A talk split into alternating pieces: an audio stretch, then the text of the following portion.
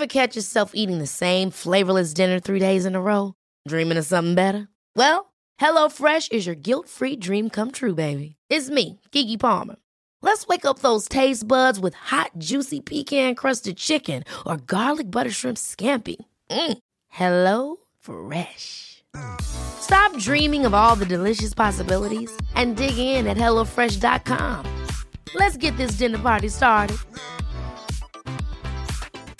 Hi, I'm Daniel, founder of Pretty Litter. Did you know cats tend to hide symptoms of sickness and pain? I learned this the hard way after losing my cat, Gingy. So I created Pretty Litter, a health monitoring litter that helps detect early signs of illness by changing colors, saving you money and potentially your cat's life. Pretty Litter is veterinarian developed, and it's the easiest way to keep tabs on your fur baby's health right at home. Go to prettylitter.com and use code ACAST for 20% off your first order and a free cat toy. Terms and conditions apply. See site for details. Millions of people have lost weight with personalized plans from Noom, like Evan, who can't stand salads and still lost 50 pounds. Salads, generally, for most people, are the easy button, right? For me, that wasn't an option. I never really was a salad guy. That's just not who I am. But Noom worked for me. Get your personalized plan today at Noom.com. Real Noom user compensated to provide their story. In four weeks, the typical Noom user can expect to lose one to two pounds per week. Individual results may vary.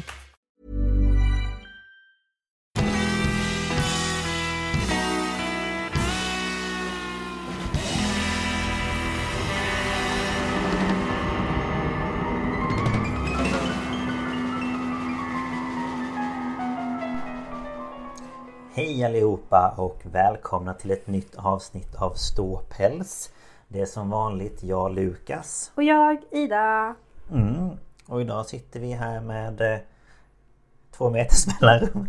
Absolut inte. Nej, absolut inte. Nej, vi är tillsammans i samma rum. Mm. För en gångs skull. Mm. Ja, Glad påsk hörni. ja glad påsk. Det är ju skär torsdag när vi släpper detta avsnitt. Mm. Det är ju lägligt om man tänker på vad vi ska prata om.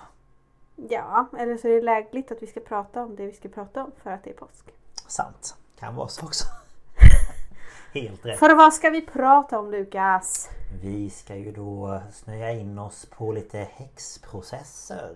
Jajamän, vi passar på när de drar till Blåkulla. Mm. Så eh, jag ska prata om eh, häxprocesserna i Sverige. Och Ida ska prata om häxprocesserna i Salem. Salem. Eh, Så det blir eh, lite olika delar av världen. Ja, Men, kanske, eh, jag vet inte, det är nog eh, lite olika tid också tror jag. Det kan det säkert vara, det vet jag inte. Nej? Ehm, men innan vi börjar så hur måste? Jo då. Jag har eh, lite um, värk i mina leder och sådär. Jag är ganska Mm. svullen i kroppen. Jag vet inte riktigt vad det beror på. Men Jag eh, har också lite ont i min eh, I min rygg eh, slash ner mot eh, sitter han här och smeker sig på rumpan. ja, Ner mot rumpan och vidare i benet. Jag vet inte om det är någon ischias grej Jo, som jag har kan det börjat. Det kan det vara. Sånt här Få. får ju jag Mm. känningar av så att säga. Mm, Men mm, annars är det okej. mm. Skönt. Ja, och du Mm. är inne på sista dagarna av sjukskrivning. Ja, jag börjar jobba på Ja, när det här släpps på torsdag. Eh, Så jag jobbar en dag och sen är jag ledig fyra igen. Så att eh, det blir en väldigt mjuk start. Ja, men det är skönt. Eh, Så det är skönt. Eh, Annars är det bra. Mm. Jag har insett att eh, TikTok är elaka bara. Ja, har jag sagt till dig från Ja. första början. Jag tar inte åt mig egentligen. Men jag blir mest bara frustrerad på att folk kan vara så himla dumma i huvudet. That's Gen Z for you. Nej, jag skojar Mhm. Va? Vad har jag? Nej jag skojar. Va? Vad har jag Vänta gjort? lite nu. Nej men den, eh, den jag gick in på TikTok för jag skulle läsa en kommentar och då bröts inspelningen. Oj så då. att, eh, det ska jag inte göra. Nej. Men, eh, nej, men jag lägger ju ut där för eh, att få lite mer... Eh, ja men att jag ska liksom uppmärksamma min Youtube-kanal lite mer. Och då lägger jag upp ibland så här små klipp från videos som jag släpper på min Youtube. Mm.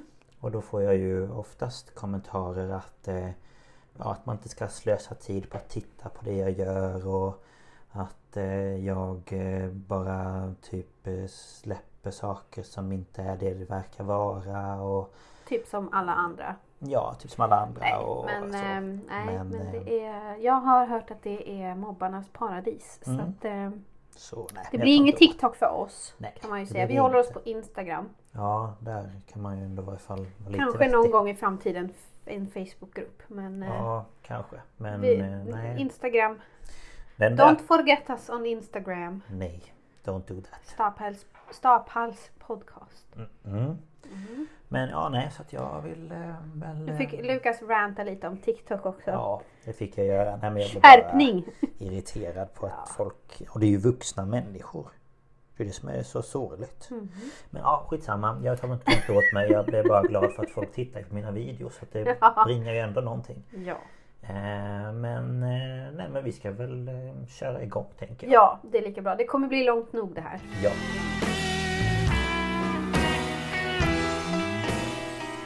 Ja, jag tänkte börja med eh, mina källor först och främst. Eh, Jag har lyssnat på Historiepoddens avsnitt om eh, häxprocesserna i Sverige.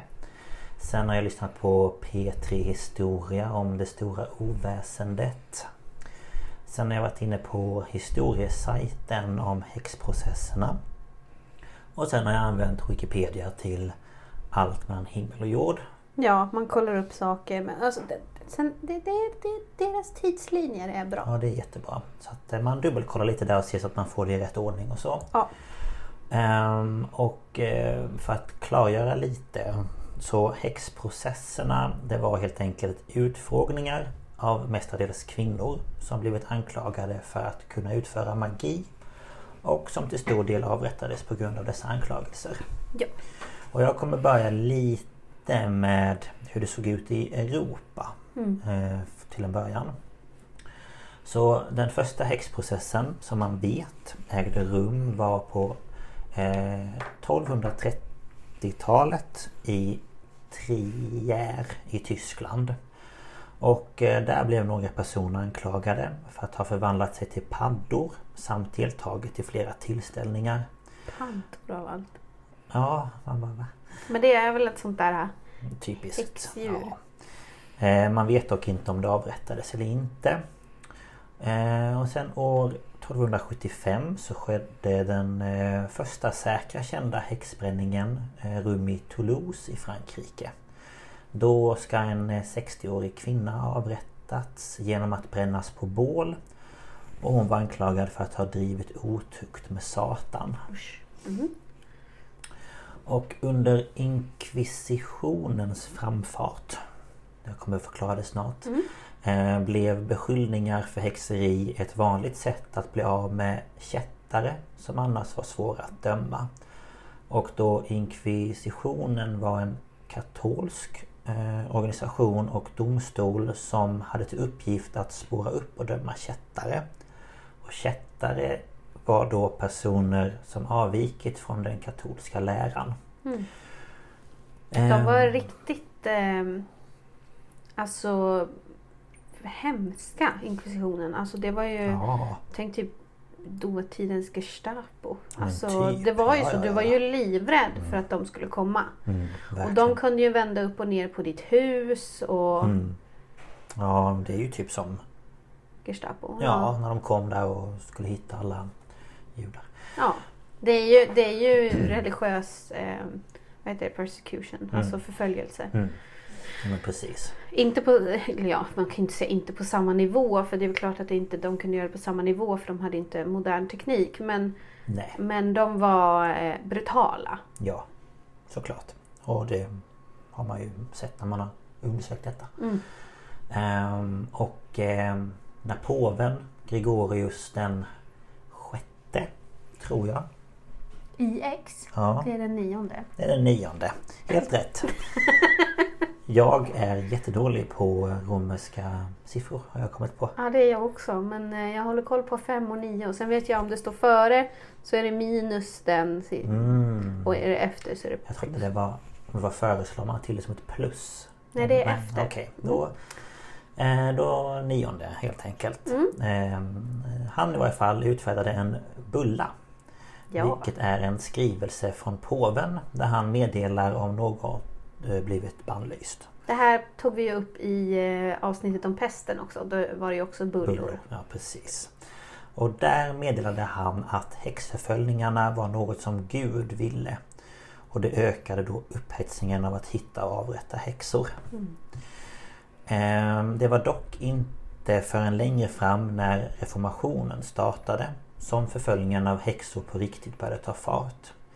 Så den 5 december år 1484 så utfärdade den dåvarande påven Innocentius den eh, mm, andra Vart är det någonstans? här. Nej, det är den åttonde. Den åttonde. Ah, ja, Gas. ja, vad fan. Ja, en bulla i varje fall. Ja. Där han kritiserade ett påstått utbrott av häxeri. Mhm, mm. Ehm, och efter det så gav han dominikanermunkarna Mm. och häxexperterna inom situationstecken Jakob Sprenger och Heinrich Kramer i uppdrag att utrota alla häxor i Tyskland. Och eh, de skrev tillsammans ihop en introduktionsbok för häxjakt som kom ut år 1487 som på latin heter Malleus Maleficarum som på svenska kommer att heta Häxhammaren. Och den här skriften då är uppdelad i tre volymer där de två första volymerna beskriver själva problemet med häxor och den tredje beskriver hur man ska lösa problemet. Mm. Och i skriften så står till exempel att häxeri var den högsta av alla statsförbrytelser vilket innebar att tortyr var tillåtet och varmt rekommenderat. Mm. Och det var även tillåtet för att vittna mot en häxa. Eh, Alltså både familjemedlemmar och dödsfiender. Mm. Ehm, som är boken som en... ehm, ehm, som en... den... Va? Som en vägledning. Ehm, eh, ja, så utfördes förföljelse av häxor systematiskt. Eh, Ett exempel av detta var domaren Balthasar Voss i Tyskland som under 19 års tid brände 700 häxor och trollkarlar. Ja, ett annat exempel är den franska katolska prästen Nicolas Remy, Remi. Remy som under 10 års tid avrättade mer än 900 personer som var anklagade för häxeri. Japp. Och avrättningen av häxor fortsatte och i Strasbourg i Frankrike mellan åren 1615 till 1635, alltså 20 år, så brändes 5000 häxor. Och detta ägde även rum i Schweiz, England, Skottland, Frankrike och Spanien där ytterligare tusentals häxor avrättades. Och man tror att den sista avrättningen av en häxa ägde rum år 1782 i Schweiz. Mm. Men nu ska vi till Sverige.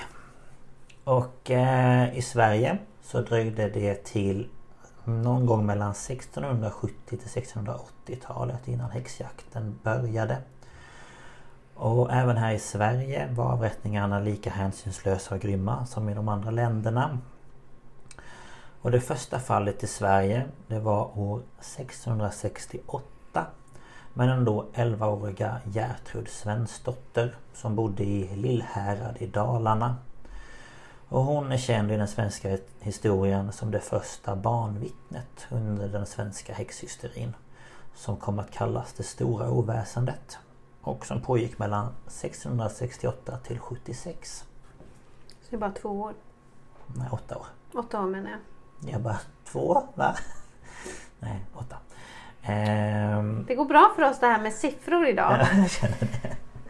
Ehm, japp. Och det var då hösten år eh, 667. Oj, 1600. 1667. Och Gertrud var tillsammans med en två år yngre pojke vid namn Mats Nilsson ute och vallade sina getter. Ja just det. Mm. Och vid lunch så ska de börjat bråka med varandra om en bit bröd.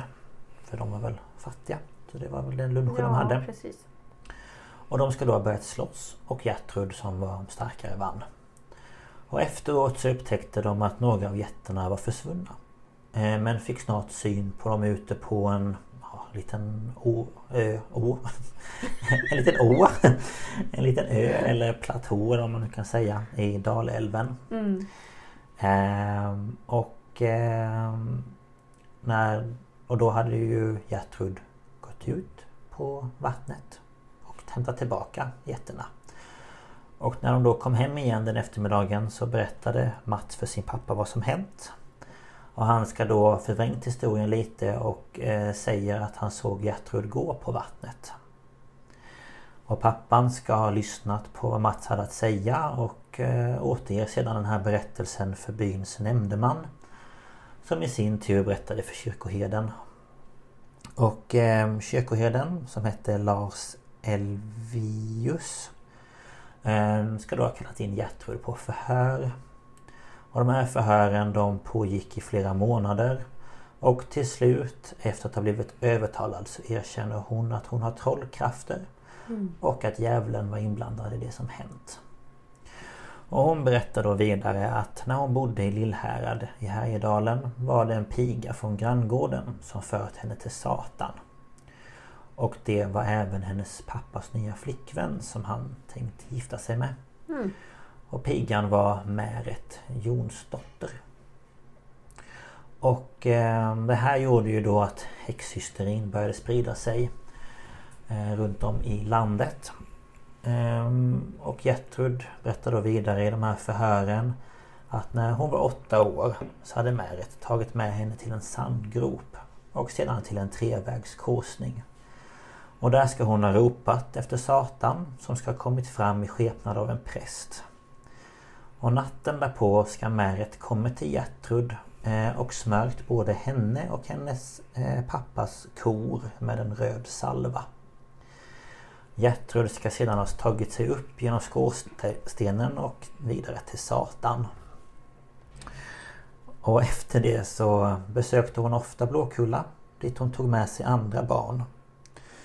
Och vid Blåkulla så ska djävulen eh, själv eh, skurit barnen i ett finger för att sedan skriva deras namn med blodet i den svarta boken. Mm. Och efter det fick de nya namn och de här namnen kunde till exempel vara Stygga, Guds död och Tvidej. Man bara, Det låter jättefånigt men på Ja, den vet. tiden var det Ja. ju... Aj, aj, aj. Guds död! Ja, den var riktigt hård. Tvidej och stygga var väl Ja, lite... det var lite, lite bättre. Man måste ha varit en riktig jävel om man fick heta Guds död. Ja, jäklar du. Det är ju som eh, de hemskaste svårdomarna du kan hitta Ja, idag. gud ja. Ehm, Men anledningen då till att hon erkände detta eh, var att hon hade träffat en ängel på Blåkulla som ska ha uppmanat henne till det så att inte svälten skulle komma till Sverige. Så hon hade gått i lag med djävulen för att en ängel hade sagt åt henne? Nej, utan att hon berättade vad som... Att hon hade varit Jaha. på Blåkulla för bara, this does not make sense. Så när hon var i lag med djävulen kom en ängel och sa du måste berätta det här. Ja, för, Annars så kommer du drabbas av svält. Precis. Okej. Mm. Ja.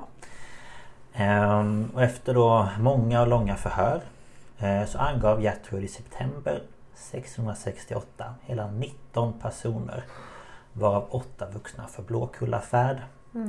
Och eh, Gertrud själv dömdes eh, då också till döden. Men hon fick också veta att hon kunde fortsätta leva om hon då fortsatte att peka ut andra häxor. Det var väldigt vanligt. Ja. Och eh, vem som helst kunde då bli utpekad som häxa. Och eh, det räckte med att ett barn hittade på historier om att ha blivit bortförd till Blåkulla. För att någon vuxen då skulle bli dömd till döden. Eh, och de vuxna tog eh, barnens vittnesmål på ja, blodigt allvar. Eftersom de menade på att eh, barn inte kan hitta på såna här otroliga historier. Som de då berättade. Utan att de måste ha varit med om dem. Och eh, de som anklagades för häxori, häxori, häxeri torterades genom att bland annat hängas upp i händerna eller att man klämde fingrar och händer med handklovar av trä. Eh, Eller att man till exempel höll dem vakna otroligt länge. Och de utpekade häxorna kunde också bli utsatta för eh, vattenprov. Vilket är väldigt vanligt. Ja. Eller var väldigt vanligt kan man väl säga. Och då band eh, man då eh, fast den misstänkta eh, om händer och ben och sänkte ner den i vattnet. Ofta fick de ju ha någon tyngd på sig också. Ja men precis. Och om någon då sjönk så betraktades man som oskyldig men om man höll sig flytande så Ja, då var man skyldig och dömdes till döden. Mm, så oavsett så dog man ju. För Ja. flöt du inte så drunknade du ju. De bara oj då! Ja men Hon var oskyldig. vad jobbigt. Ja herregud. Nej det är sjukt. Ja. Och om man då blev anklagad för att vara häxa och erkände så fick man ta nattvarden och fick då också syndernas förlåtelse och kom då till himlen efter döden. Och eh, det var ju då för att man på den här tiden trodde på ett liv efter döden samt ja, på himmel och helvete. Så då tyckte man att det var bättre att erkänna även om man inte gjort något för att inte hamna i helvetet. Mm. Och eh, den här tortyren som man då utsatte häxorna med ansåg man var en slags hjälp till häxorna.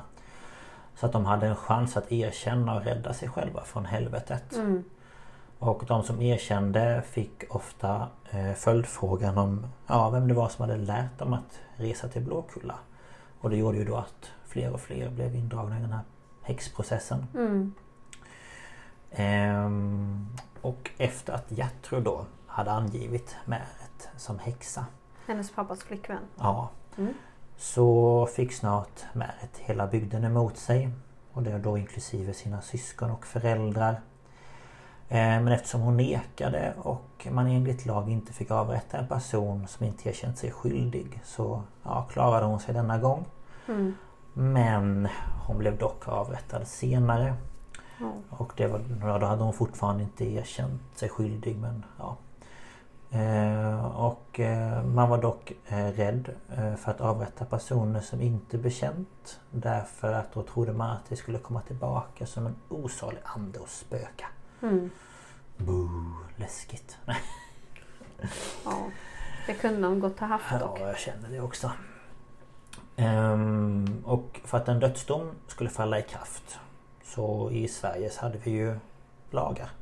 Ja. Och ehm, Hur eh, dumma de än var så hade vi ju Ja. några. Några, ja. Ehm, så att det här behövdes ju då tas upp av hovrätten. Då den lokala tingsrätten inte kunde ta ett sånt här beslut. Nej. Så hovrätten de behövde då granska och godkänna de domar de fick in. Och av de här eh, 30 domarna som kom in efter att Gertrud då hade namngivit Märet.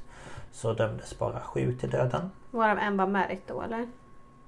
Mm, Eller var det senare Jag efter tror det? att hon blev det senare. Okej. Mm. Ja. Ehm, och för att man då skulle hinna med allt det här hitta all häxor och straffa dem och allt Mm, möjligt. mm. Så tillsattes den Kungliga Trolldomskommissionen. Som skulle resa runt i landet. Och, för, och jag tänker bara på Harry Potter när jag hör det. Ja. Jag bara åh, Trolldom. trolldomsministeriet. Ja. Ehm, och den här kommissionen leddes av en man som hette Lorenz Kreutz. Oj. Mm. Och med i kommissionen så var också Carl Gustav Wrangel. Ja men det känner jag igen. Wrangel snackade jag ju om i förra avsnittet. Ja. Magnus Gabriel de la Gardie var också en. Och ja men honom känner man också igen. Per Brahe. Ja där har vi en bra också. Ja. Ja. jösses det är fint folk. Ja. Och de här var då alltså en resande hovrätt som kunde utfärda dödsstraff på plats. Och eh, det första stället som de besökte det var Mora. Där deras uppgift helt enkelt var att tysta ner det här spektaklet Mm. som hade blivit och eh, avrätta tillräckligt många för att sedan lägga locket på och åka därifrån. Mm, mm. Eh, och, Det var eh, bara så här, men lugna bara ner dem. Ta ihjäl några stycken så lägger de av sen. Typ. Ja men precis. För att om vi, om vi bara tystar ner det så kommer det lugna sig och då kommer Ja, inget mm. mer hända. Liksom. Om de får sin vilja igenom så blir det Ja. bra sen. Ja. Ehm, Men 23 personer i Mora då skulle avrättas. Och det var 22 kvinnor och en man. Eh, och ja, som jag nyss sa då så tänkte man att eh, om de avrättades så skulle allt lugna ner sig. Men det gjorde det ju inte utan det blev snarare värre.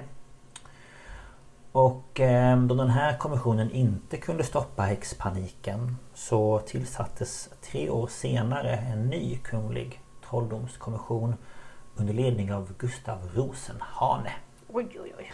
Det är så fina namn så... Oj, oj, oj. Oj, oj, oj, oj, oj. Och nu kommer vi till en eh, riktig reko kille. Mm.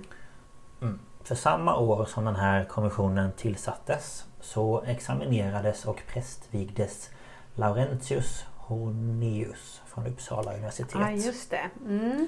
Ja, och han var en borgarson och kom från Härnösand. Och han kom då att spela en stor roll i det stora oväsendet.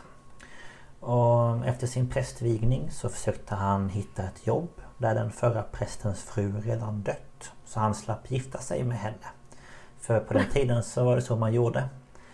Att ja, om han då ville ha Vi säger ett jobb i Uppsala Vid någon kyrka. Mm. Så om den där prästen som redan var präst hade en fru Så fick han gifta sig med den, eller hon gifta sig med den nya prästen. Okej. Okay. Ja, mm. Men det ville ju inte han. Så han hittade därför ett jobb i Torsåker i Ångermanland. Och eh, Laurentius mamma Elisabeth Målares anklagades år 673 och pekades ut som häxa tillsammans med sin syster. Mm. Och eh, det var då 28 barn i Torsåker. Nej, inte i Torsåker. Hon bodde i... Ja, strunt samma. De bodde inte på samma ställe ju. Nej, var, nej, var Härnösand. från Härnösand? Ja, ja. tack. Jag bara, nej. Eh, de vittnade i alla fall om eh, kidnappningar till Blåkulla som Elisabeth hade gjort. Mm -hmm. Och ett av barnen, det här är också helt galet, ska ha berättat att hon kom och hämtade henne genom att öppna väggen med en nål. Alltså att hon höll i en nål mm. ridande på en överviktig man.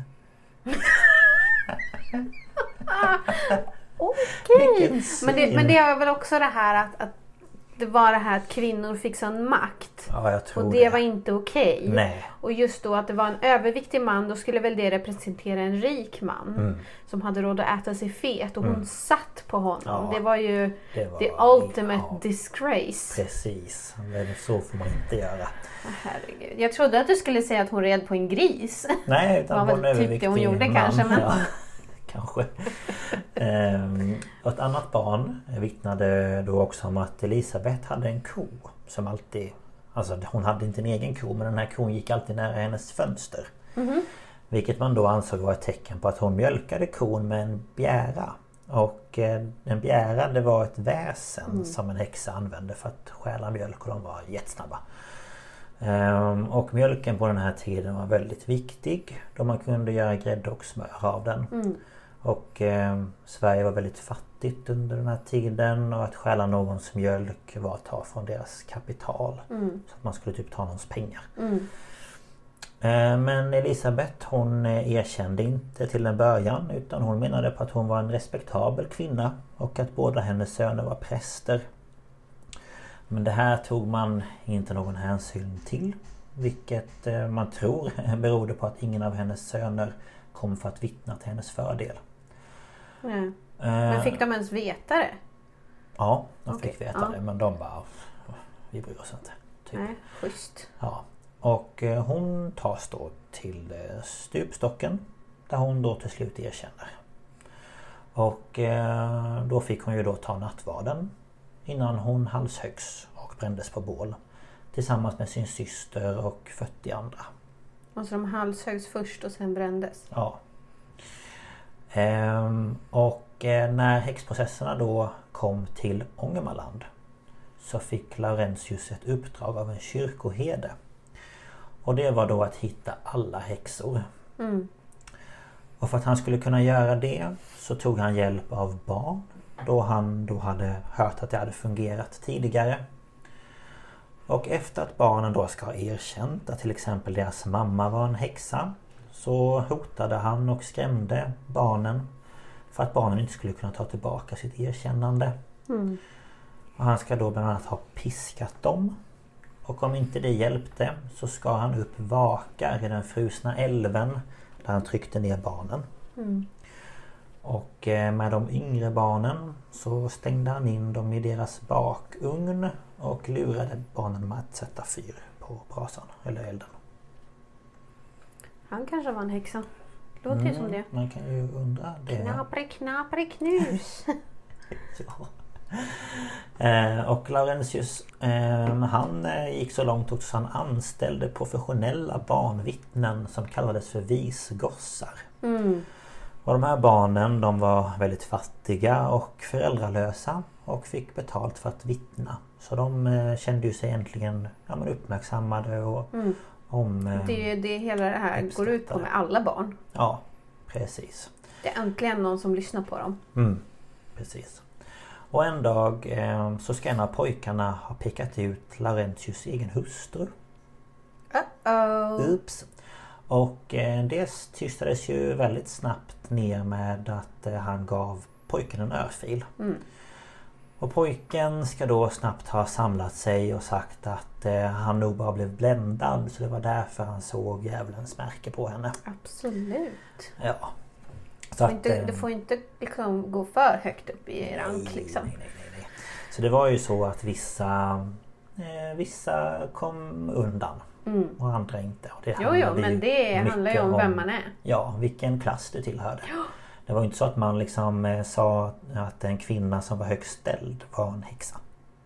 Ja man kunde ju säga det men då hade man ju fel. Ja men det är det jag menar. Ja, att eh, då hade man, då, det fick man inte säga för att Nej. de kvinnorna var ju mer respekterade. Ja, jo, jo, jo.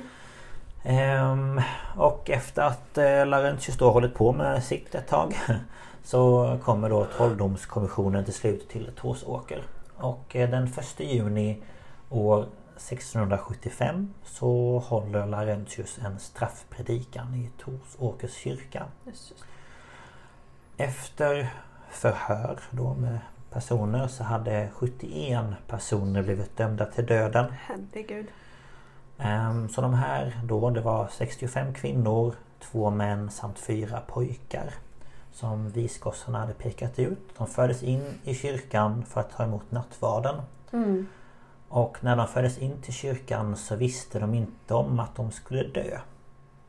Men eh, när de gick, upp, när, men när de gick in där så gick det snabbt upp för dem att det skulle bli en massavrättning.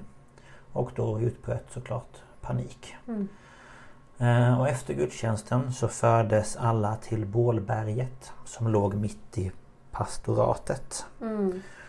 Och eh, för att inte de skulle kunna fly så eh, var det så att på väg dit så bildade deras släktingar anhöriga spetsgård kallas det för. Och det innebar att de blev omringade med högafflar och andra vassa redskap.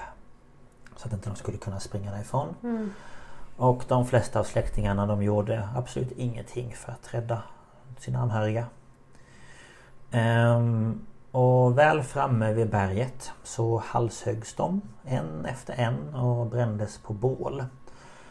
Men för att komma fram till bålet så fick den halshuggnes anhöriga släpa kroppen upp till bålet.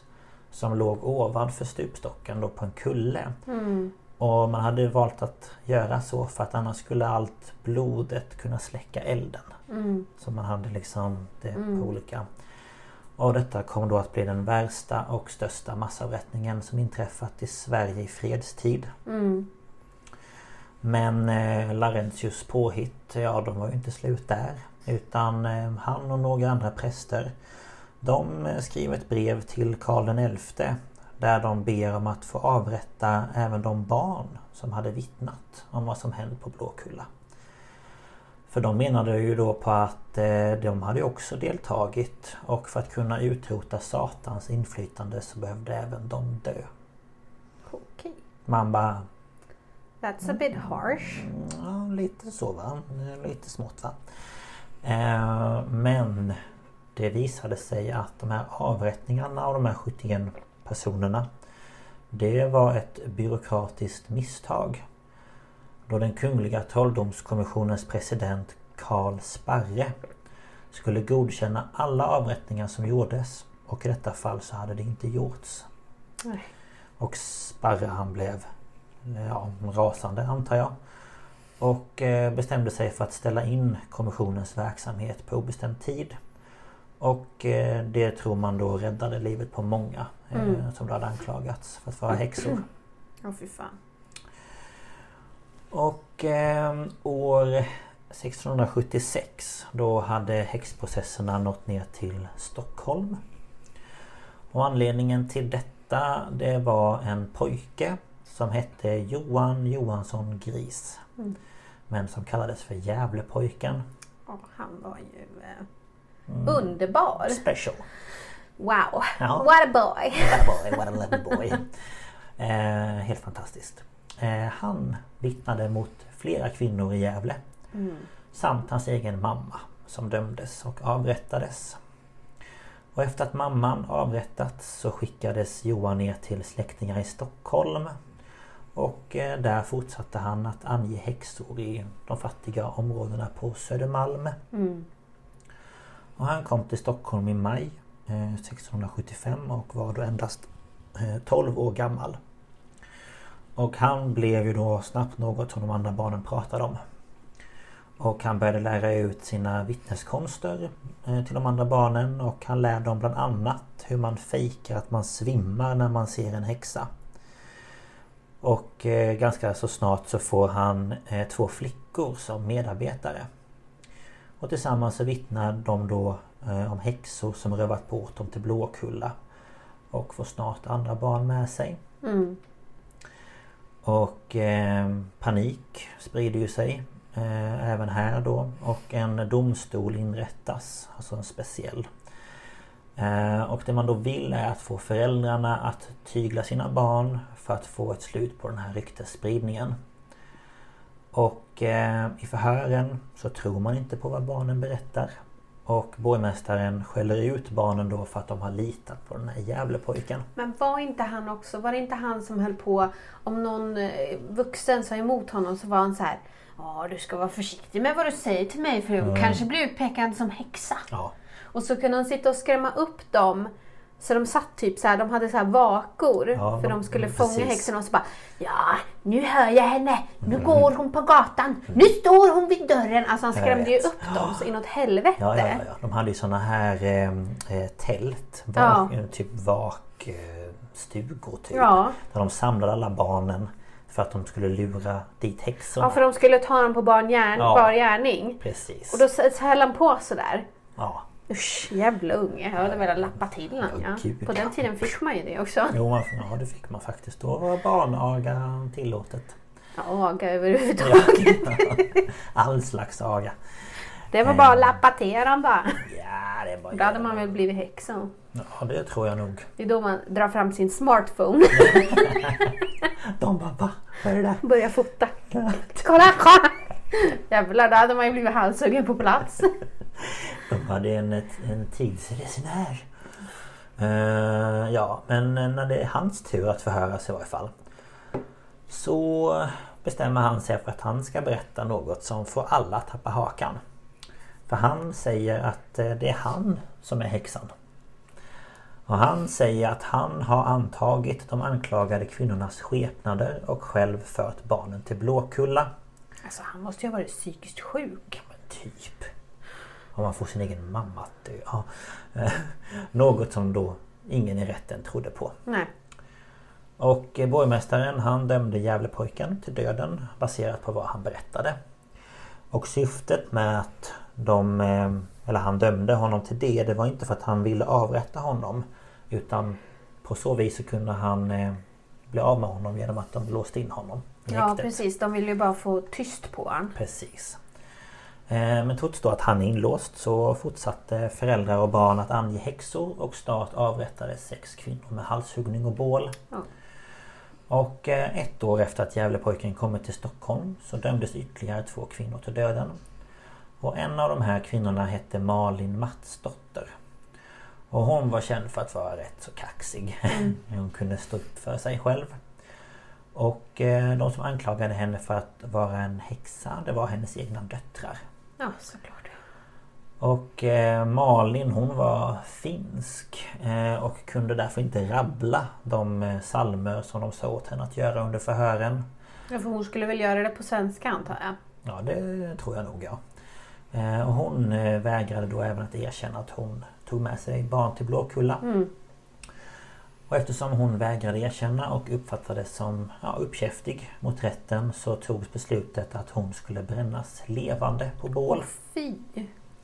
Och då var det någon som i den här rätten då som försökte typ att ja men skulle inte hon kunna först bli bränd med såna här eh, eh, brännjärn. brännjärn så att hon tuppar av av smärtan mm. och sen och de bara nej nej nej det är för lätt.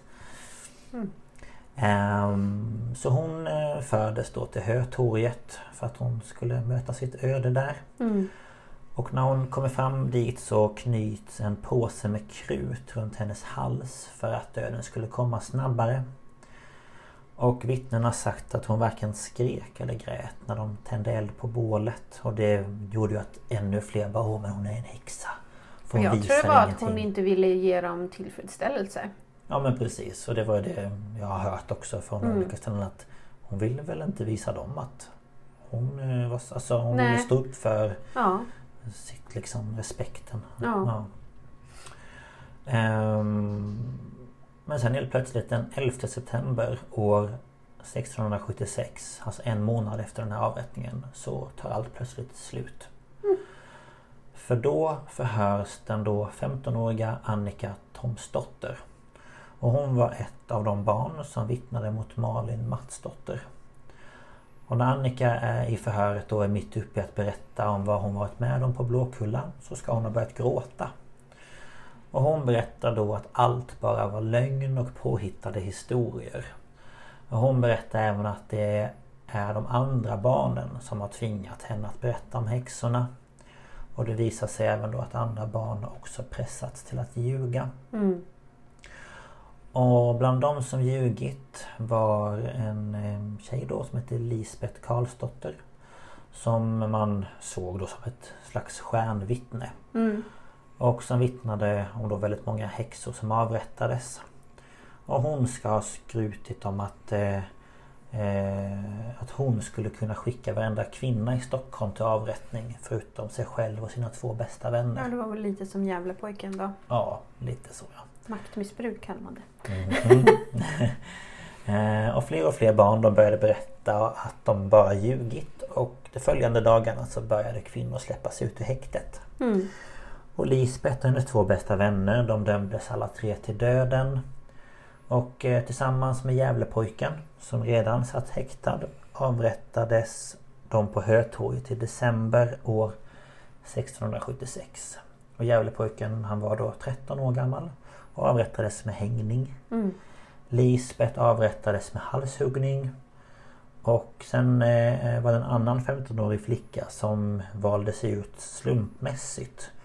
Efter att ha vittnat mot sin mamma och sin moster. Och hon blev piskad på stadens fyra torg. Mm. Och efter att ha blivit utsatt för 12 piskslag vid varje torg så dör hon i tukthuset. Mm.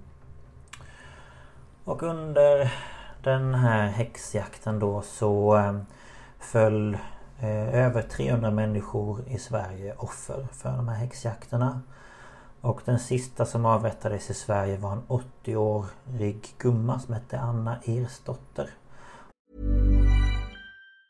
Have catch yourself eating the same flavorless dinner three days in a row? Dreaming of something better? Well, hello fresh is your guilt free dream come true baby. It's me, Gigi Palmer. Let's wake up those taste buds with hot, juicy pecan crusted chicken or garlic butter shrimp scampi. Mm. Hello Fresh. Stop dreaming of all the delicious possibilities and dig in at HelloFresh.com. Let's get this dinner party started. Hey, it's Ryan Reynolds, and I'm here with Keith, co star of my upcoming film, If, only in theaters, May 17th. Do you want to tell people the big news? All right, I'll do it. Sign up now and you'll get unlimited for $15 a month in six months of Paramount Plus Essential Plan on us. Mintmobile.com slash switch. Upfront payment of $45 equivalent to $15 per month. Unlimited over 40 gigabytes per month. Face lower speeds. Videos at 480p. Active Mint customers by 531.24 get six months of Paramount Plus Essential Plan. Auto renews after six months. Offer ends May 31st, 2024. Separate Paramount Plus registration required. Terms and conditions apply if rated PG. Eh, hon halshöggs och brändes den 15 juni 1704. Och eh, år 1757 så blev några kvinnor i Dalarna anklagade för trolldom och under tortyr så erkände de sig skyldiga. Men efter att man hade granskat det här fallet så frikändes de till slut och fick eh, bara de fick skadestånd. Jaha. Ehm, och dödsstraff för trolldom här i Sverige togs bort ur lagboken av Gustav III år 1779. Mm. Så eh, efter det så har det varit förbjudet. Ja. Mm. Ja, herregud. Alltså när jag läser upp mitt, du kommer se det är så många likheter Ja, med hur eh, allt går till. Mm. Jag kan tänka mig det. Men eh, så där var det som jag kunde hitta. Det fanns säkert mycket mer. Men Ja, man alltså fick ju det, gal- finns, det finns så mycket. gallra men, ur lite. Annars skulle det här tagit några timmar. Ja, nej men alltså Ehm. jag tycker ju det här är så intressant. Ja, det är väldigt spännande. Eh, så att eh, jag tyckte det var jättebra. Mm, vad roligt. Very good, Eh, very hoppas ni andra som lyssnar också tycker det. Ja men det tror jag. Eh, men vi hoppar väl vidare till ditt då. Mm. Mm.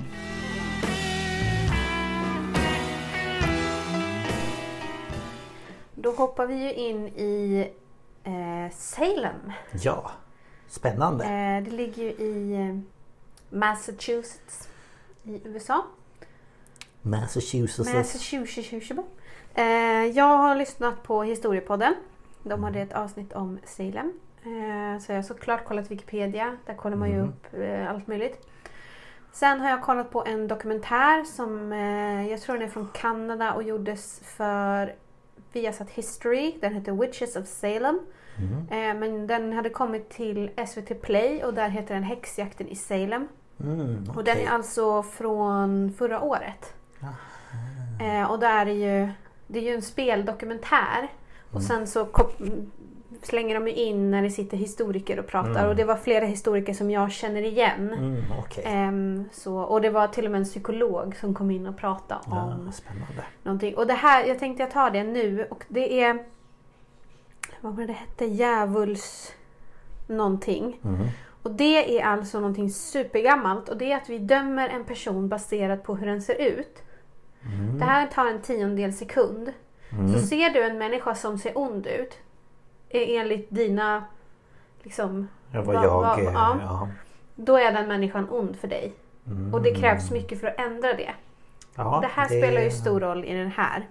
Det, jag kan ju bara tänka till mig själv eftersom Mm. jag kan läsa in folk ganska väl. Mm. Och jag kommer ihåg när jag eh, skulle börja på ett jobb. Och då skulle vi bli indelade i arbetslag och första gången jag skulle träffa en kollega så tittade jag på kollegan och så tänkte jag Nej, det här kommer inte gå bra. Mm. Och sen så gjorde ju den kollegan att jag blev sjukskriven ett år senare. Mm. Så det kunde jag ju liksom bara säga att jag bara kände att det här, den här människan är inte bra för mig. Mm. Så det är ju, och då kan jag tänka mig också att det handlar om att man kan se någon som ser Ja men ond eller Mm. elak ut liksom. Precis. Mm. Så att eh, det spelar roll. Men i alla fall. Eh, Abigail Williams, 11 och Betty Paris, 9 sitter en kväll i januari 1692 och roar varandra med diverse lekar. Och eh, Abigail bestämmer sig för att spå sin framtid. Mhm. Och det här är ju inte tillåtet för att de här flickorna är puritaner.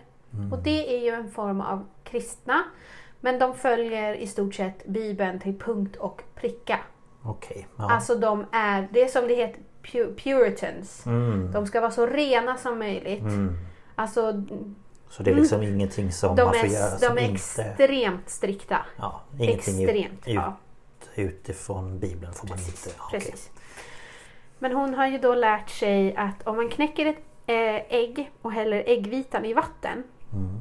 så stelnar äggvitan och formen den stelnar på ska då ge en ledtråd om vem eh, den framtida maken kan vara. Ah.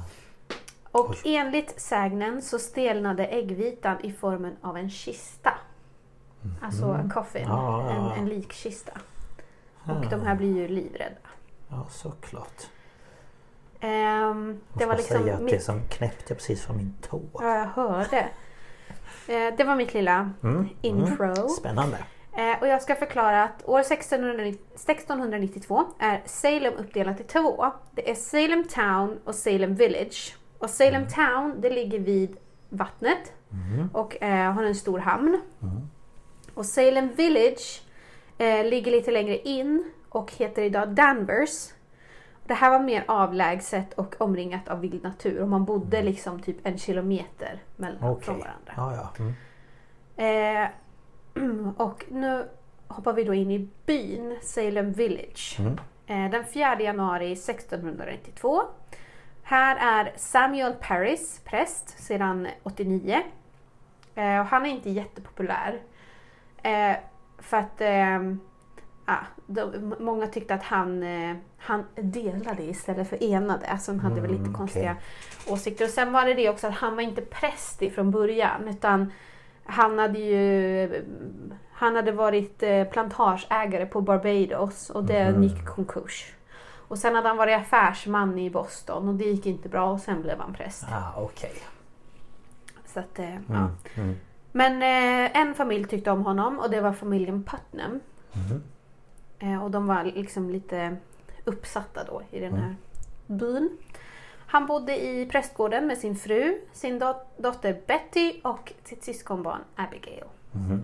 De två som satt och lekte. Ja, just ja. Eh, den här dagen när de kom hem från den åtta timmar långa gudstjänsten. Det här är alltså... Åtta mm, timmar. Puritaner de hade sex dagars arbetsvecka. Mm. Sen hade de en vilodag och den vilodagen spenderade man i bönehuset. Mhm. Som inte var uppvärmt. Utan där skulle man sitta och man skulle sitta fint. Man får inte hålla på och skruva på sig för då var det en man som gick runt med en pinne och petade på en. Gud. Och han pratade i åtta timmar. Åh, herre min ge. Och de här barnen kan inte haft det så kul för de bodde ju med prästen. Så att de satt ju där i åtta timmar. Ja. Sen kom de hem och han skulle ha högläsning för hela familjen. Och eh, under tiden han sitter och läser så börjar Betty bete sig konstigt. Hon lägger sig under bordet och jämrar sig och liksom vrider sig. Så han ber sin slav Tituba, från, som han tog med sig från Barbados, eh, och beordrar henne att se till Betty men eh, man kunde inte se vad som var fel. Nej. Och eh, ett tag senare, den 20 januari, så har Bettys anfall spridit sig och nu har också Abigail konstiga krampliknande anfall. Mhm. Så man kallar på en läkare och han kommer fyra dagar senare och han tittar på dem och han menar att det är inget fysiskt fel utan de här flickorna är påverkade av en ond hand. Och man försökte bota dem med diverse örtmediciner men det var ju ingenting som hjälpte. Och eh, en dag så knackar en kvinna eh, på hos familjen Paris. Eh, och hon heter Sarah Good och hon är en tiggare. Ja, Good. Jag menar, och hon är good. Jaha. Hon, ja. She's poor. Hon ber om kläder och mat till sin dotter. Och Samuel säger du har inte varit i kyrkan. Och då säger hon att hon inte har haft någonting att ha på sig. För hon vill inte gå i kyrkan i trasor. Nej. Så han ger henne lolitet och då vänder hon sig om. Och sen går hon och mumlar medan hon går därifrån. Och det här tolkas ju som att hon kastar en förbannelse. Jaha. Ehm, Alltså. Ryktet om flickornas mående spridde sig snabbt i byn och en kvinna, kvinna vid namn Mary Sibley gick till Tituba och sa åt henne att baka en häxkaka. Och det här är en kaka eh, som är gjord på rågmjöl och urin från de drabbade. Ja, men usch. Så bakar man den i ugnen och matar den till en hund. Jaha. Och tanken var då att antingen förba- att förbannelsen skulle gå över till hunden, alltså lämna flickorna, eller att bandet som häxan har mellan sina påverkade liksom binds fast i den här kakan. Så när hunden tuggar på kakan så får häxan känslan av att han tuggar på henne och då ska hon släppa taget. Typ som en voodoo-docka. Ja. Ja. Eh, och när Samuel fick veta det här så blev han svinarg. Mm. Och sa att Tituba hade bjudit in djävulen i hans hus. Och det sägs att han slog henne som straff. Jaha. Men hon var väl en slav så att det... Ja, det var hon. Efter det här fick Abigail och Betty allvarligare anfall och de låg på golvet och liksom så här höll sig för halsen och sa att det var en vålnad som ska, skadade dem och när Samuel frågade vem så sa de Tituba. Samuel bjöd då in de lärda i byn och närliggande område för att be om hjälp och bland dem så var domaren John Hawthorne, prästkollegan Nicholas Noyes och Thomas Putnam. Mm-hmm. Eh, och de diskuterade så här, vad har ni testat för huskurer? Har ni testat genom detta? Har ni testat detta? Men ingenting hjälpte ju. Eh, och eh, då kommer man fram till att man ska förhöra Tichuba. Så hon tas ju in och hon försöker svara det hon tror att de vill höra. Mm. Eh, men han tror ju inte henne så när de andra gått så fortsätter han att förhöra henne och slår henne. Samtidigt så sprider sig symptomen till Ann Putnam, alltså Thomas dotter, mm. eh, som var 12. Mm. Och sen till en annan familj där pigan Mercy Lewis och eh, dottern Mary Walcott blev påverkade. Och deras eh, kroppar förvrids i ställningar som såg väldigt smärtsamma ut och man kunde likna dem vid så här, epileptiska anfall. Mm. Eh, Abigail ser nu vålnaden av två kvinnor till. Och hon säger att det är Sarah Good och Sarah Osborne. Mm. Och båda de här kvinnorna står utanför samhället och båda ser lite ut som karikatyren av en häxa. Ah, okay.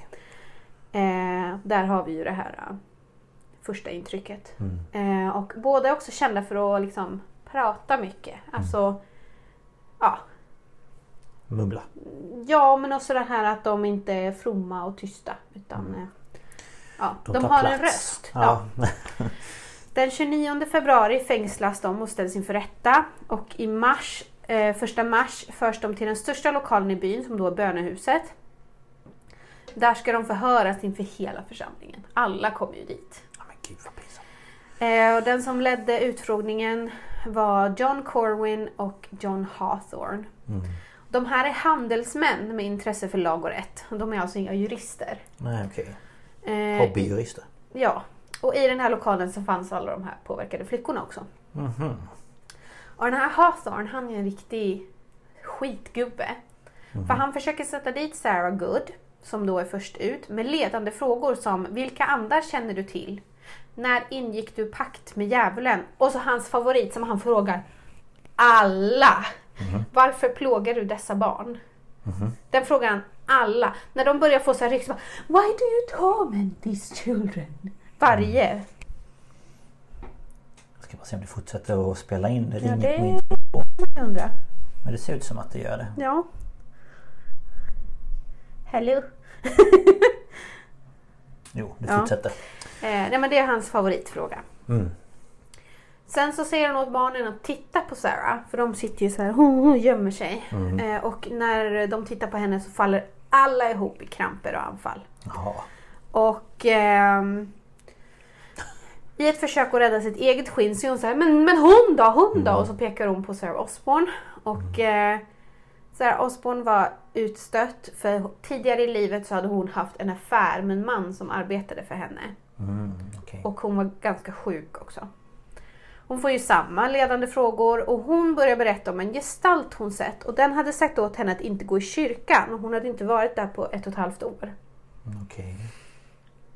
Eh, sen för man fram Tituba och hon, eh, när hon kommer fram så börjar flickorna skrika och gapa. Och hon får samma frågor och förnekar allt men så, så hon läser av rummet, hon är väldigt smart. Mm. Så hon börjar berätta om en man helt klädd i svart som kom till henne och sa att han var en gud och han ville att hon skulle tjäna honom. Och han hade sagt tjäna mig i sex år och jag ska ge dig många vackra saker. Mm. Men hon sa nej. Och några dagar senare kom han tillbaka med Sarah Good. Och han erbjöd Tituba en liten gul fågel och den mm. flög runt i rummet. Eh, och det var liksom under någon sån här högläsning. Så Samuel satt och läste i boken och hon mm. såg den här mannen komma. Och hon såg att Abigail och Betty kunde se den här fågeln. Men okay. inte de andra. Nej, okay, ja. Och han erbjöd henne pengar och vila från arbete. Och om du som slav får det erbjudandet. Det är ju eh, ovärderligt. Ja, det är ju ja, verkligen. Eh, det var en av historikerna som tror att det här var hennes sätt att uttrycka sin djupaste önskan. Ah. Att det var allt hon ville ha. Och hon ser en till gul fågel och på den så ser hon Sarah Osborns ansikte. Och hon mm. säger skriv under och bli fri. Mm. Så hon eh, sticker sig i fingret och hon kan ju inte skriva så hon bara smetar sitt blod. Ah. Och när hon gör det här så ser hon nio andra namn. Och eh, nu har flickorna ryck, alltså de ligger på golvet och de skriker. Och Då säger man åt henne vilka andra namn var det och då blir plötsligt Tituba både blind och stum. Mhm. Hon kan inte säga det. Nej. Eh, Så de förs till fängelse i Boston. Där de då får sitta, de sitter på golvet och så sitter de i handbojor med händerna ovanför huvudet. Men är det då eh, Sarah, Sarah och... Tituba. Ja, okej. Eh, Den 8 mars, då har det gått två månader sedan flickorna började visa symptom. Eh, Då har det spridit sig vilt i byn och det är från att bara vara barn eh, och tonåringar till unga vuxna. Eh, Samuel skickar iväg dottern Betty till släktingar men Abigail blir kvar. Och eh, han beordrar alla påverkade fasta och mycket bön. Men mm, det hjälper ju såklart inte. Nej. Såklart. Eh, och den här Ann Putnam, hon, eh, kommer bli en, hon är en central Okej. snorunge. Ja. en central snorunge. Eh, hon anger nu en kvinna vid namn Martha Corey. Och säger att den här kvinnan plågar mig. Eh, hennes pappa Thomas blir väldigt paff för det här är en gudfruktig, högt uppsatt kvinna. Men hon är ju känd för att ha ett oäkta barn med en arbetare och hon kunde prata. Mm. Ja. Ja, det är ju jobbigt. När man kan prata. Eh, han ber då Anne säga vad Martha har på sig för att han då skulle kunna jämföra det med vad Martha har på sig och då skulle han kunna säga att det är på riktigt. Men då blir plötsligt Anne blind. Men han går till Marthas hus och när hon öppnar dörren så säger hon jag vet varför ni är här. Okej. Eh, och hon frågar har Anne sagt vad jag har på mig? Och då säger han nej hon blev förblindad och då ler ju hon. För Hon är ju såhär kom igen. Men han tolkar det ju som att han hånar Anne. Eh, men hon bjuds hem till dem några dagar senare för att hon ska kunna prata med, med flickan. Men på en gång hon kommer in så får eh, både Anne och pigan Mercy Lewis eh, kraftiga anfall. Och liksom ligger där och skriker och de blir strypta. Och de får hemska syner av en man. En, en, en död man, så här lite halvt eh, skinnflådd, som eh, grillas på ett spett. Och det är Martha som står och snurrar det här spettet ovanför en eld. Mm, Okej. Eh, eh, efter det här så lämnar Thomas in en anklagan om häxeri. Samuel blir nu vilsen så han bjuder in den förra prästen i byn, Deodat Larsson, för att få hans råd.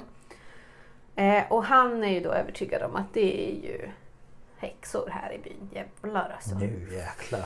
Så han börjar ha en sån här lång predikan och under hans predikan så eh, börjar flickorna säga så här. ehm, ja men de börjar, när han säger någonting och så bara Jaha, vart i boken står det då? Ja, de käftar upp sig. Och så när, hon, när han svarar så bara mhm, ja det ska vi tro på. Typ sådär. Och det var ju inte okej. Nej, de blir ju uppkäftiga. Och alla börjar ju titta på Martha som sitter där och bara det är hon som gör det här. Och hon blir ju förbannad. Hon ställer sig upp och säger att jag ska bevisa för er vilket fåneri det här är och så går hon därifrån. För man ska gripa henne men man får inte göra det under sabbaten. Nej, okej. Så hon grips ju efter det då och eh, förhörs och då är nästan ett dussin, alltså typ ett tolvtal flickor närvarande som då säger att hon plågar dem. Och eh, Hawthorne ställer sina vanliga frågor. Why do you torment these poor children? Låter som någon från Harry Potter återigen. Ja men alltså.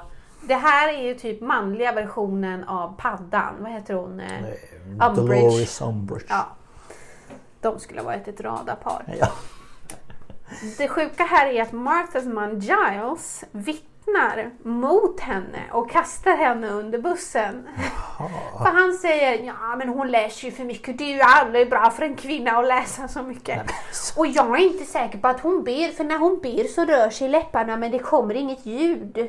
Men alltså, ursäkta mig.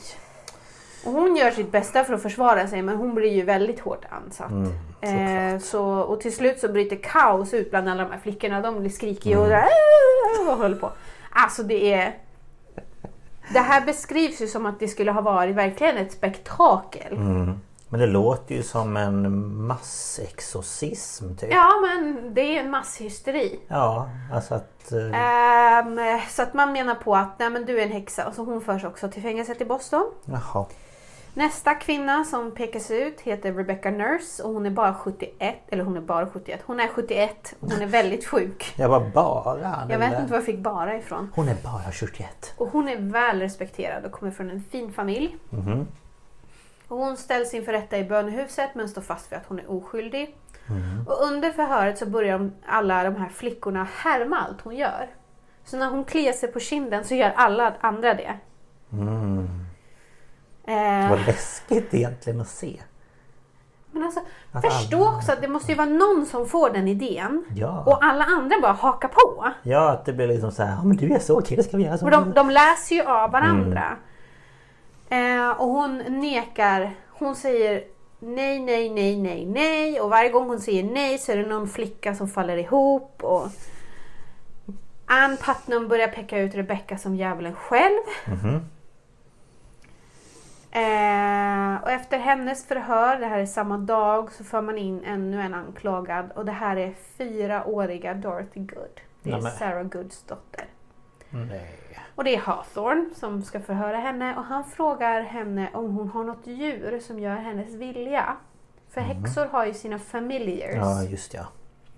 Och hon svarar att hon har en orm som brukar bita henne i handen. Och det här är också en grej Mm. Att man ska ha då the witch's teat, en, en extra bröstvårta där man matar sin familiar. Mm. Och så pekar hon på ett sår i handen och då skulle det vara hennes häxmärke. Mm. Och då frågar han, fick du den av mannen i svart? Och hon svarar nej, mamma. Och det anses ju vara ett bevis. Mm. Så hon förs till fängelset i Boston tillsammans med Rebecca. Eh, och hon anses vara speciellt farlig och hon slås i bojor som specialbyggs för henne för att hon är så liten. Ja. Fyra år gammal. Ja. Det är inte lätt. Eh, och för att få fram erkännanden så gjorde man saker som var förbjudna både i Massachusetts och hemma i England. Bland mm. annat så band man, band man ihop hals och fötter eh, och eh, liksom Alltså bakom ryggen. Ja. Och så drog man åt så att man blev ju böjd som en ja, hästsko. Fel, fel håll.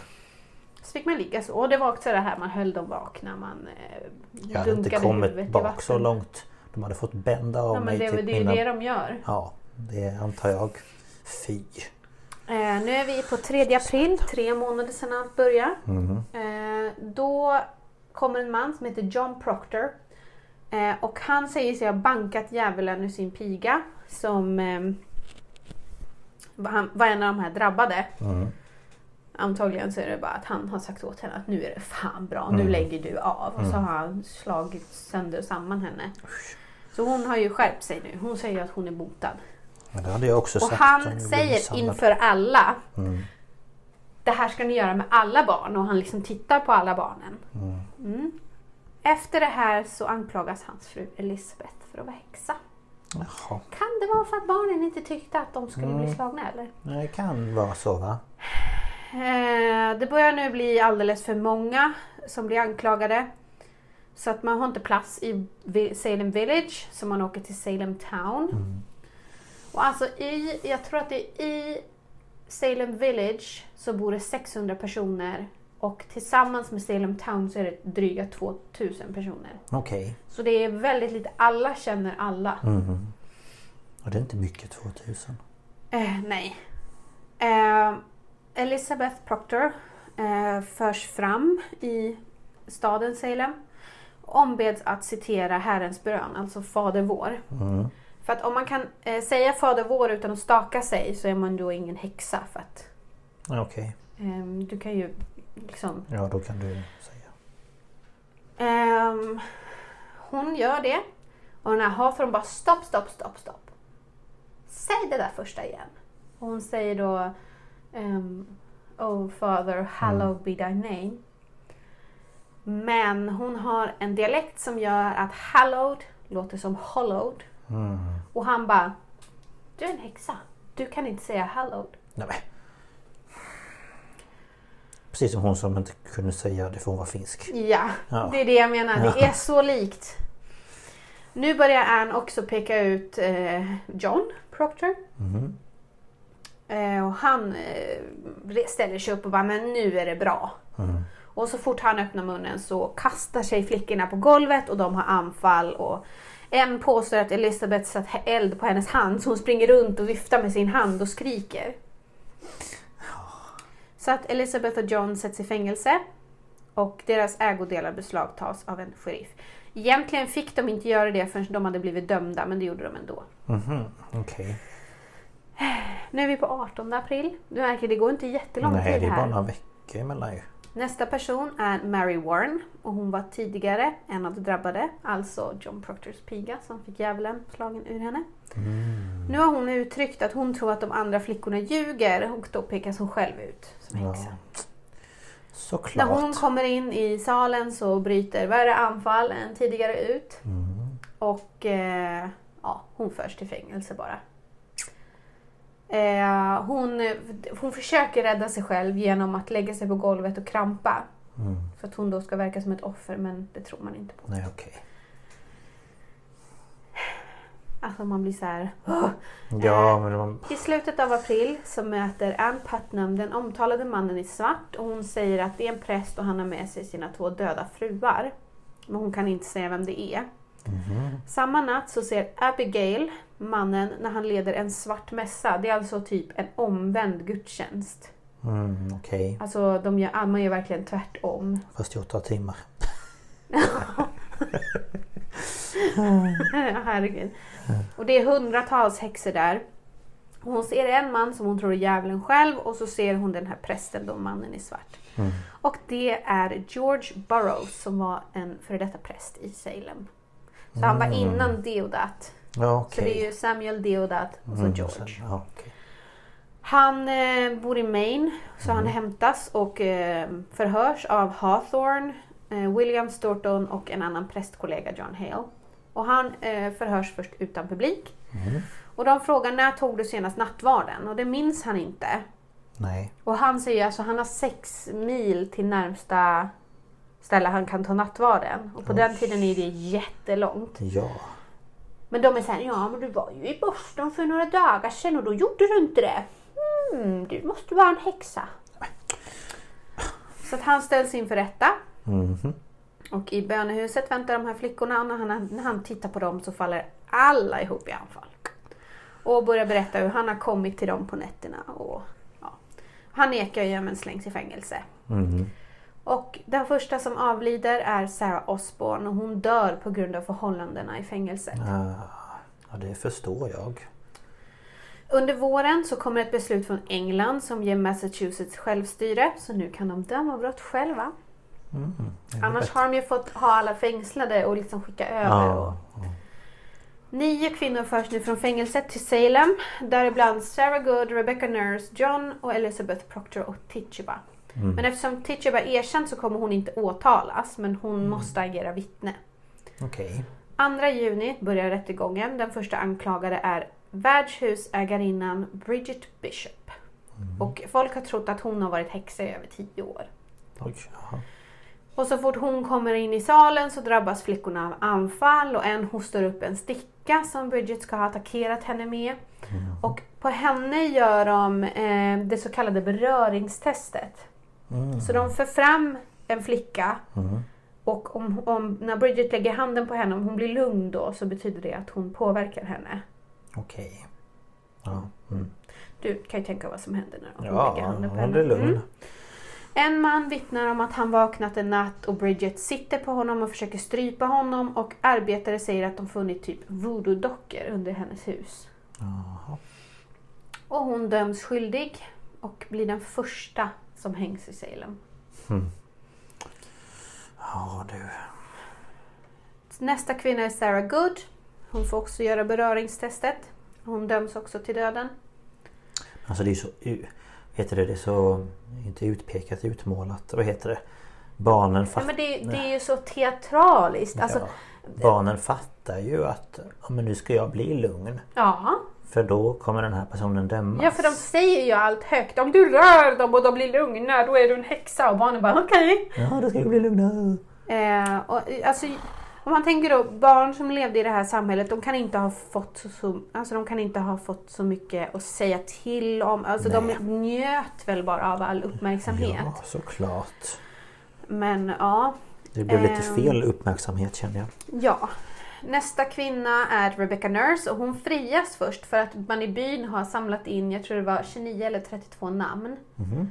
Där alla liksom säger men hon är en god kvinna. Mm. Så hon frias ju först men när man läser upp det här så skriker flickorna rätt ut och får jättekraftiga anfall. Så då omprövar man hennes dom, dom och man ställer en fråga till henne för hon har sagt vi vid någon fråga. Och då frågar de henne, menar du vi som vi häxor eller vi som sitter fängslade? Och hon svarar inte. Och på grund av det döms hon till döden. Problemet är att den här stackars kvinnan är ju i stort sett döv. Ah, Så hon hörde ju inte. men alltså. Så eh, den 19 juli förs Sarah och Rebecca tillsammans med tre andra kvinnor till avrättningsplatsen där de hängs. Mm. Usch. Och eh, man, de hängde dem ju inte på det sättet att de bröt nacken. Utan eh, det kunde ta över 10 minuter att dö. Nej, Eh, och det var så att de började blöda ur näsa och ögon. Och... men fy.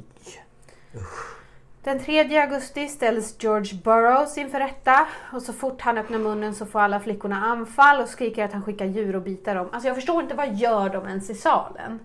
Jag vet inte, de borde barnen se. Eller ja. Marcy Lewis, som tidigare hade bott hos honom, sa att han försökte få henne att skriva sitt namn i djävulens bok och han hade erkänt till henne att han sålt sin själ till djävulen. Flera av flickorna vittnar om att han lät svarta mässor, däribland då Abigail. Och Mary Walcott blir plötsligt biten under rättegången och man jämför bitmärket på henne med ett bitmärke som George får göra på ett äpple. Och bara håller dem bredvid och bara Titta! De är likadana! Och det är ju Hawthorne här då. Ja, ja men det är inte så det går till. Nej. Eh, så han döms ju till döden. Ja. Så den 19 augusti hängs John Proctor, George Burroughs och tre andra män. Och innan George hängs så höll han ett tal till alla närvarande och förlät dem alla. Han bad över alla på plats. Och han läste Fader vår felfritt. ja. Och de bara... Och då börjar ju alla i publiken tveka. Och då är det en man som heter Cotton Mathers som är där. Eh, Jag tror att det var han. För att alla börjar tveka. Bara, Men gud, han läste Han läste ju. ju. Och då ser han det och då säger han Djävulen kan blända oss alla. Och börjar då säga att ja, men man kan visst säga Fader vår felfritt för att djävulen har gjort så att han ska göra det för att ni ska tvivla. Så han hetsar ju upp alla igen. Aha. Den 9 september döms ytterligare sex stycken. Martha Corey var en av dem. Och så Giles Corey, hennes man, han blir ju också åtalad till slut för häxeri trots att han kastar sin fru under bussen. Ja just ja. Och han får frågan om hur han vill bli prövad. För det fick tydligen han välja. ja för han är man. Han svarade inte. För att enligt honom så hade ingen som hade prövats behandlats rättvist. Okej.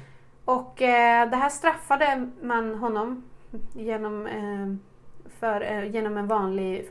Eller, man straffade honom på grund av det här eh, med en ovanlig form av tortyr.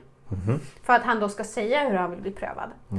Så man la typ en platta, alltså typ en dörr på marken. Och så hade man en påle i varje hörn och så band man händer och fötter i varsin påle så man, han låg utsträckt. Sen la man en till platta på honom. Så började man lägga stenar Ah. på honom för att pressa honom. För att stort sett pressa ut ett svar. Och eh, när han inte svarade så la man mer och mer sten. Och det här pågick under flera dagar. Så att folk gick ju förbi och såg honom ligga där. Och det var ju ett avskräckande exempel. Alltså han fick ju ligga där i dygn. Gud. Eh, och man la mer och mer och vid ett tillfälle så pressades tungan ut ur munnen. Och då gick då den här eh, som ledde det här, han bara gick fram med en stav och petade in den igen. Nej men. Usch. Ehm, och han dog ju då till slut och det sägs att hans sista ord var more weight. Alltså mer vikt. Att det var det han ville. Mm. Han hade väl vant sig vid det. Han låg väl där och Nej, visste men att... det, var ju, det var ju det att han visste ju att han var oskyldig. Ja. Så han visste ju att jag kommer ju inte... Det, Min själ är ju ren. Ja. Eh, och en dag i maj 1693 så läser man upp en lista med anklagade. Alltså man, man har typ ett morgonmöte där man ska gå igenom vilka är anklagade. Och där står plötsligt John Hales fru med. Det är alltså en av de här som har lett rättegångar. Och då blir man så här... Mm. Men inte nog med det så finns guvernörens fru med på listan. Och nu har det gått för långt. Ja, nu, nu Nu tycker guvernören att det här, nu, nu har det spårat ur. Så att nu eh, ställs eh, domstolen och alla rättegångar in på obestämd tid. Ja. För det kan ju inte, det ska ju inte vara några fina fruar som ska dömas. Och när rättegångarna upphörde så gjorde även flickornas anfall det. Konstigt. Det man hade märkt också var när man åkte runt med, med speciellt Anne och Abigail eh, runt i byar för att de skulle peka ut häxor. Mm. Det var att de kunde peka på en kvinna och få anfall men det var ingen som brydde sig. Nej. Så att folk hade ju redan börjat misstro ja. dem lite. Såklart. Så det här var väl eh, att gå snäppet för långt då. Mm, jo, det, ja. Och under häxprocesserna som alltså pågick i lite, lite mer än ett år. Mm.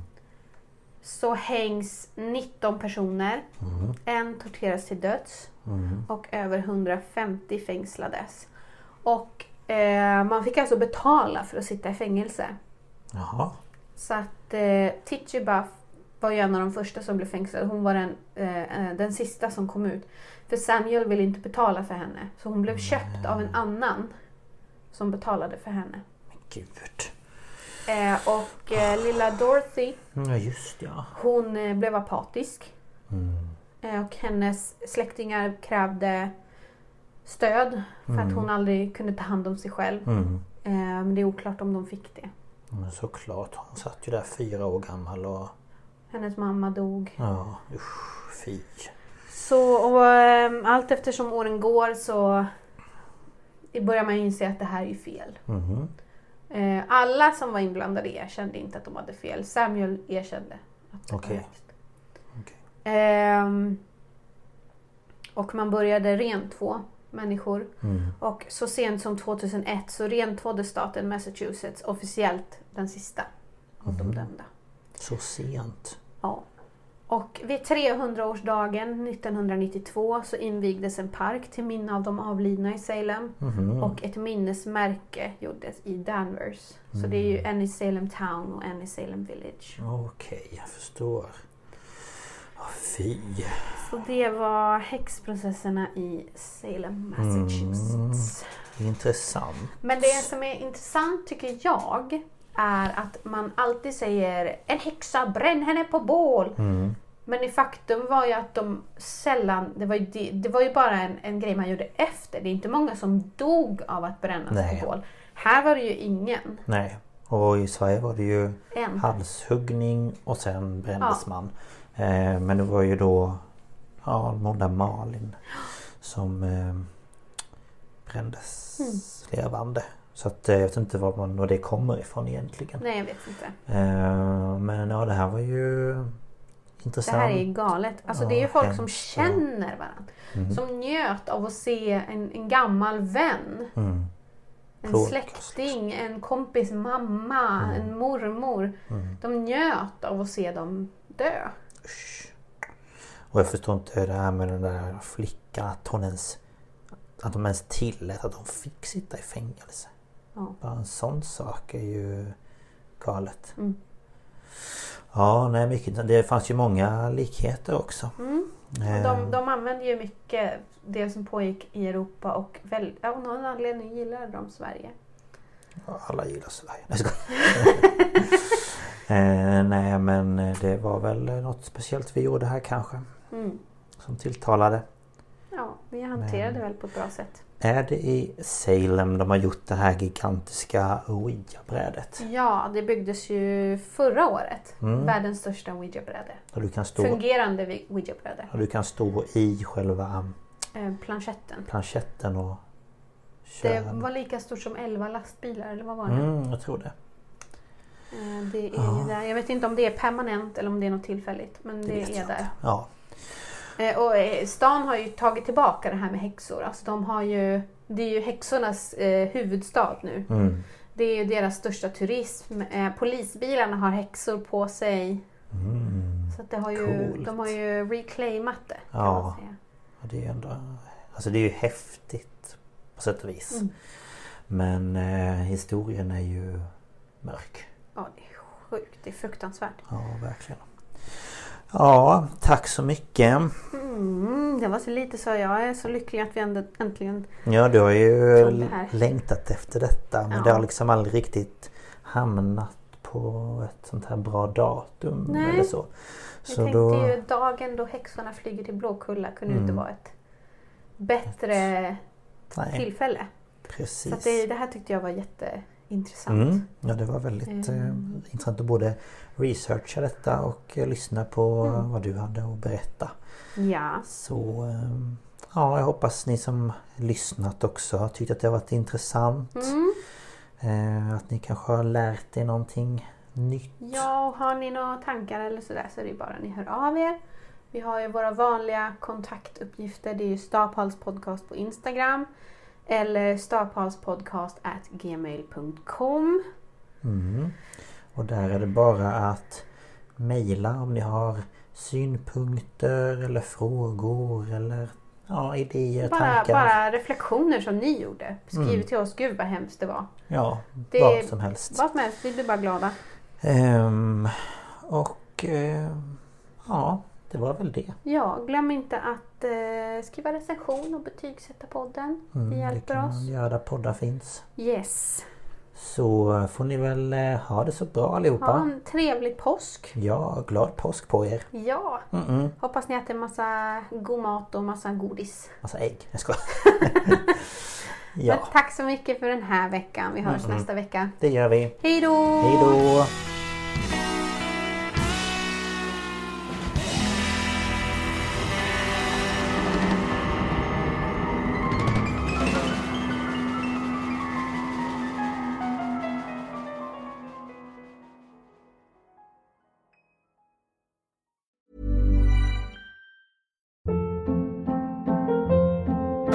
Hold up. What was that? Boring. No flavor. That was as bad as those leftovers you ate all week. Kiki Palmer here, and it's time to say hello to something fresh and guilt-free. Hello Fresh. Jazz up dinner with pecan-crusted chicken or garlic butter shrimp scampi. Now that's music to my mouth. Hello Fresh. Let's get this dinner party started. Discover all the delicious possibilities at hellofresh.com.